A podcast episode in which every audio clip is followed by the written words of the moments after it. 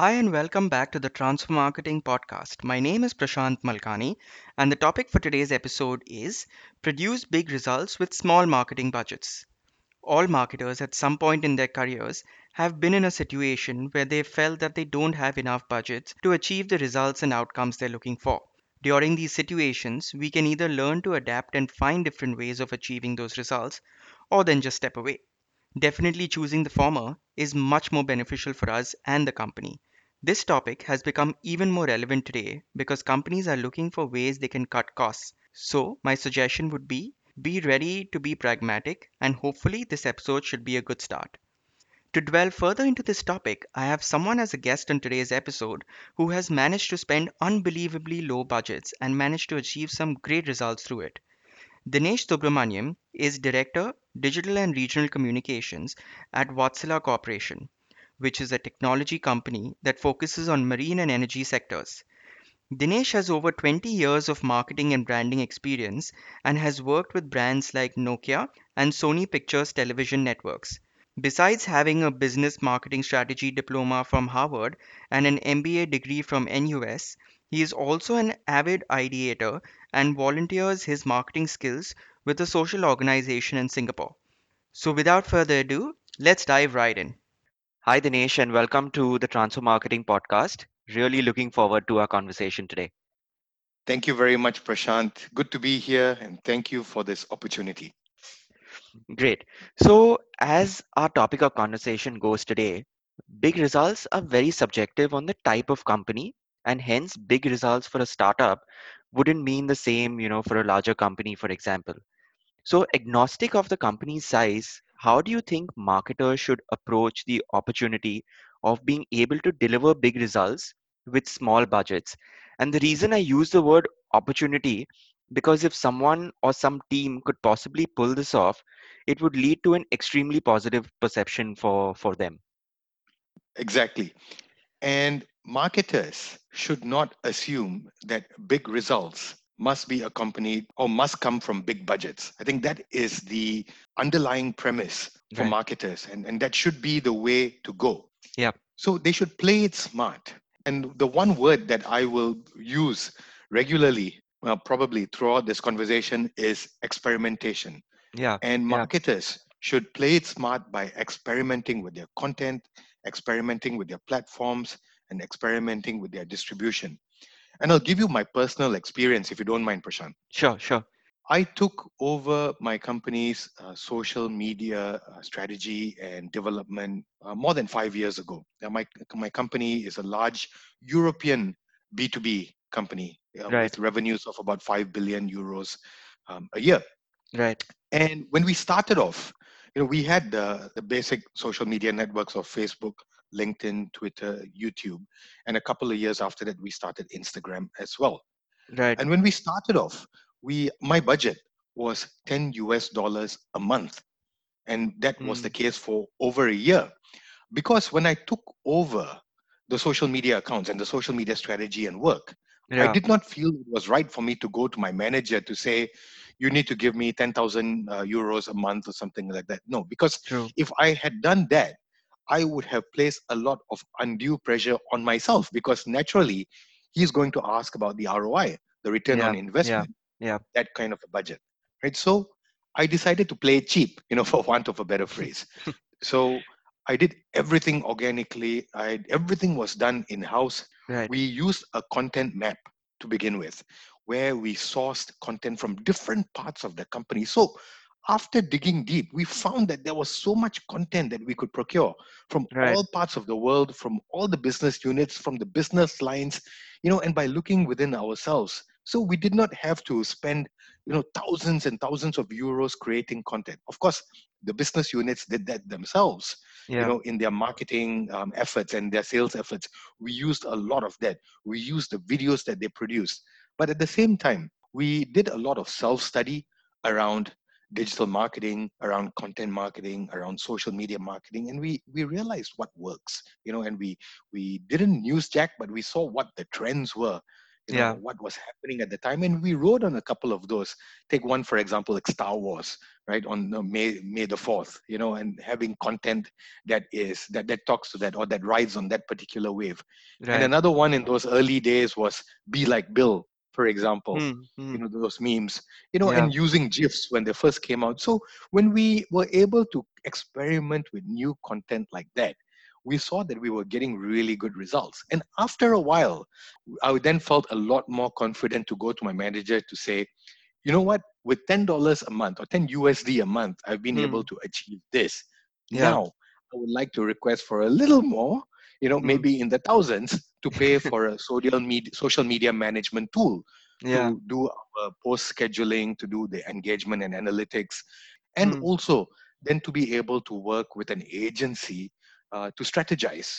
So that's when I asked for more money, and that's and then he willingly gave it. And with all of those new tools, we were able to then show better results as well. Uh, completely completely resonate with that. So interesting some interesting points you did mention there. And just continuing from that uh, what do you think are a few things that companies can do to make their existing budgets work harder? Also considering in times like we are in you know where marketing budgets are taking a huge cut in most places due to the impact of the current pandemic which is going on.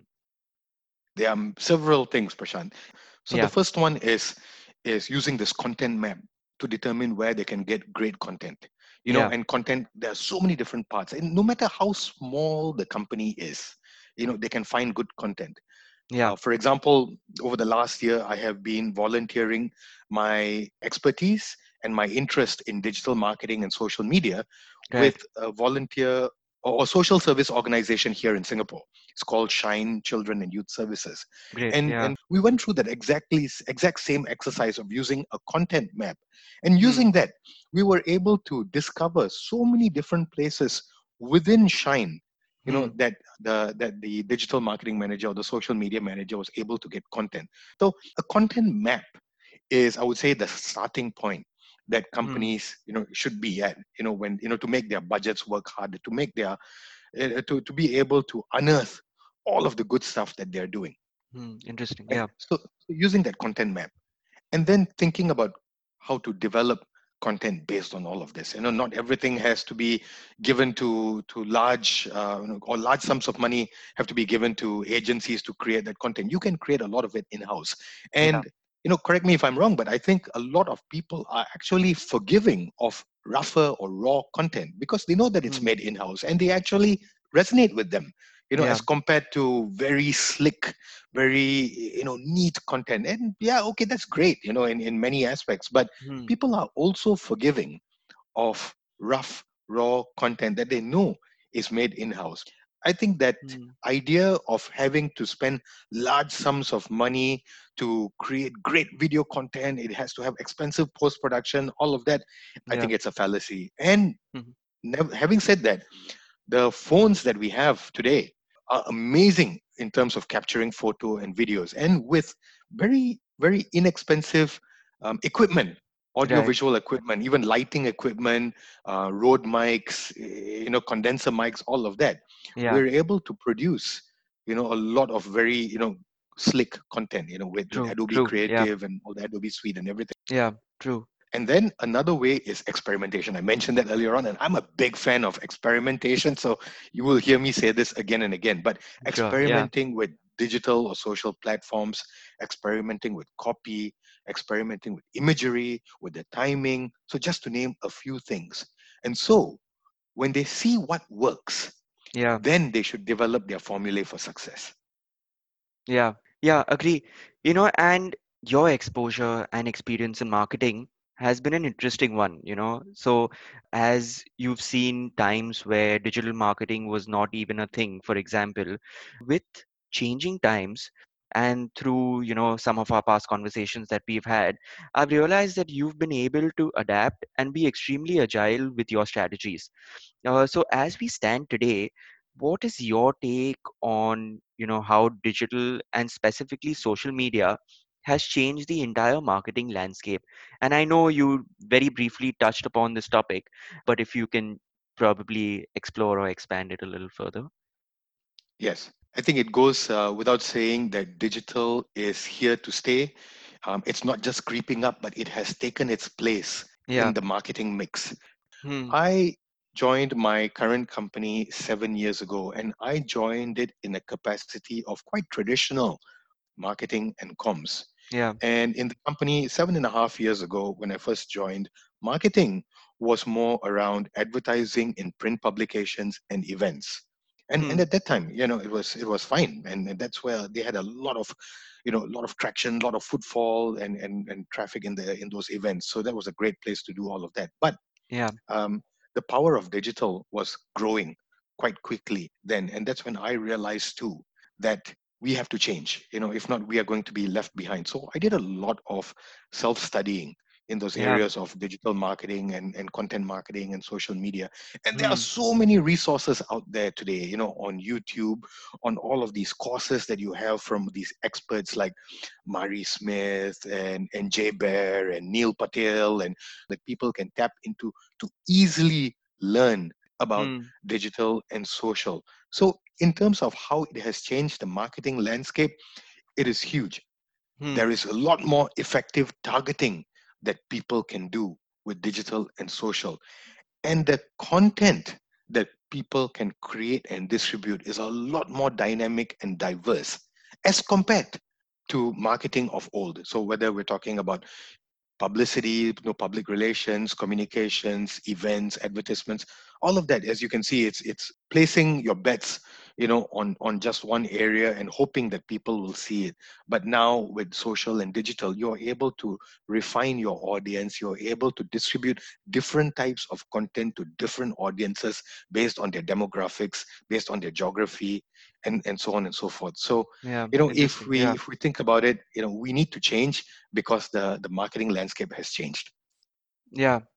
You know, and great, just streaming from that and adding a little more focus on the sector or the type of business that you're currently working in, uh, which is B2B.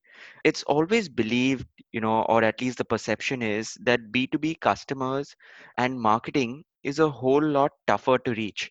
So, how can B2B companies scale their digital and comms efforts according to you? you know this pandemic period for example has Yeah, brought an end to many physical events and conferences you know yeah, which yeah, companies like mine for example depend on. Yeah, but companies and event organizers have turned to webinars and yeah, online conferences to promote their topics products and solutions. And people are also a lot more welcoming of online content. I mean we, we all know about inbound marketing. So people are consuming content you know in yeah, large volumes and the benefit of using digital is that you're able to bring visibility to other related topics so yeah. marketers and salespeople have the opportunity to cross sell and upsell as Hmm. well right Interesting. so Yeah. that's that's one that's one aspect you know of, of going you know digital the Hmm. other aspect is people. There is this popular saying Hmm. people believe people more than people believe brands. Yeah. And Yeah. that's true True. if you give it some thought, right? Because think about the last time you actually went out and bought something like a book or a pair of shoes or whatever. We Yeah. tend to look at what people are saying rather than the advertisements themselves. Of course, the advertisements will talk about you know how great that car is or why that book is an international bestseller or how comfortable those new pairs of shoes are but we want to see what people are saying right Yeah. so for for companies especially b2b companies employee advocacy is a tactic that they Hmm. can use you know uh, if they and they can use it well so Yeah. employee advocacy is whereby employees or real people promote company content Yeah. using their own digital or social networks to their own followers. And this is usually done using organic content. So Yeah. not only does it help to improve their visibility Hmm. within their own networks and hence Hmm. their thought leadership, it also helps to increase the reach of the company's content. So there are several ways, you know, companies, whether it be in B2B space or even B2C space, can Hmm. scale their digital and comms efforts and in inexpensive ways. Yeah. Okay. So great. Just, you know, one last question before we go. And this one or this topic, you know, in some way or the other has run through your entire career, uh, which is content. So, your early job at AXN, for example, whose entire business was to deliver content, or just your passion to write and develop content for a football club, um, whose name I would not like to mention as I'm not a big fan of them. Uh, and finally, and finally, to even now, you know, where where content uh, helps drive, you know, brand awareness and and business impact for you. Do you think today organic content can help cause great impact, or do you think it's it's extremely necessary for for companies to put you know a decent amount of of paid advertising behind the content they produce? That's a great question. And I mentioned organic content earlier on because I Yeah, believe it still has its place. And in my company, a majority of the content that we develop and distribute is in the organic uh, fashion. You know, right. surely an organ an organization can take the 100% paid route, but is that going to be sustainable, especially in today's times when budgets are being cut? And usually uh, it's not across the board, but in many organizations, the, one of the first departments to see their budgets cut is marketing, True. Yeah. right? So that's when marketers have to play things a little smarter. So organic content can still achieve high levels of reach, impressions, and engagement. Right. How? They must be relevant to the target audience and they must be liked by the, tar- by the target audience. Yeah. And I mentioned employee advocacy as well earlier on. So Hmm. organic content is also useful in promoting employee advocacy. And I talked, uh, you know, earlier on or several times now about experimentation. So with organic content, by putting out or by distributing different types of content, you know, whether it's people related, whether it's equipment related, product related, solutions related, or about the industry as well. Yeah. Companies have so many different types of content to tap on and distribute them. And they will be surprised when they see what resonates. You know, it's, it's just unbelievable. And, and we realize that that's the kind of content that works. And so Yeah. when we use it, you know, we, we, we realize that, hey, there is so much of this around us you know and we True. don't have to pay a cent for it you know either in terms of uh, developing that content or distributing it. So organic in terms of producing it and organic in terms of distributing it. So it's about being sustainable. Sustainability you know we feel is not just about being green about you know saving energy or whatever but sustainability is also about you know keeping your costs low right Yeah. so we can be sustainable in marketing as well and Yeah. making sure that we really look around us you know because Hmm. if we wore blinkers and we said no the only way i can get my you know get my increase my following or increase my number of impressions or reach or engagement is, is by paid to me uh, that is not sustainable and Yeah. that is um, you know sorry for saying this bs you know i feel that i feel that Hmm. yes paid is definitely important because you want to increase your increase the visibility of your post to a much wider audience so that's when i use uh, paid content you know and i use paid posts you know to and i use the lookalike audience you know based on the on the custom audiences on Yeah. linkedin or facebook or twitter or then when you you know when you distribute your content to to you know brand new targets you know Hmm. but when we have our our loyal following you Hmm. know on social media and, and today we have over 350000 you know followers on our social platforms or on our social networks we Hmm. know that uh, you know we know what resonates with them Yeah. and we try to put out as much um, of that as possible along with you know other types of really good content that we produce within the company Yeah, yeah. So I think this entire conversation has been very interesting, and more than that, it has been extremely thought-provoking. And hopefully, when the listeners tune in, they would get some insights to help, you know, uh, save their budgets or tune it down and produce bigger results. Uh, so thanks a lot, Dinesh, for coming on board and sharing. Uh, this has been extremely uh, insightful for me too. Thank you very much, Prashant, for that, once again for the opportunity and and for giving me the the time and again the opportunity to share, you know, my own journey over the years and my own journey with digital and social. Uh, it's been an extremely interesting space, and you know, it's if I can share it, share my experiences and my expertise with more and more people. Um, it's through platforms like yours or podcasts like yours. Yeah. Um, it's I'm, I'm I'm utterly grateful for it. So thank you. Great. So, for the rest of us, hope this episode was useful for you. And if you would like to know more about this topic, you can reach out to Dinesh on LinkedIn. And in case if you have any doubts, feedback, or just want to spark a conversation, you can catch me on LinkedIn, Instagram, or Twitter. This is me signing out for this episode and looking forward to seeing you on the next one. Subscribe to the podcast for regular updates. And one last thing don't forget to stay curious.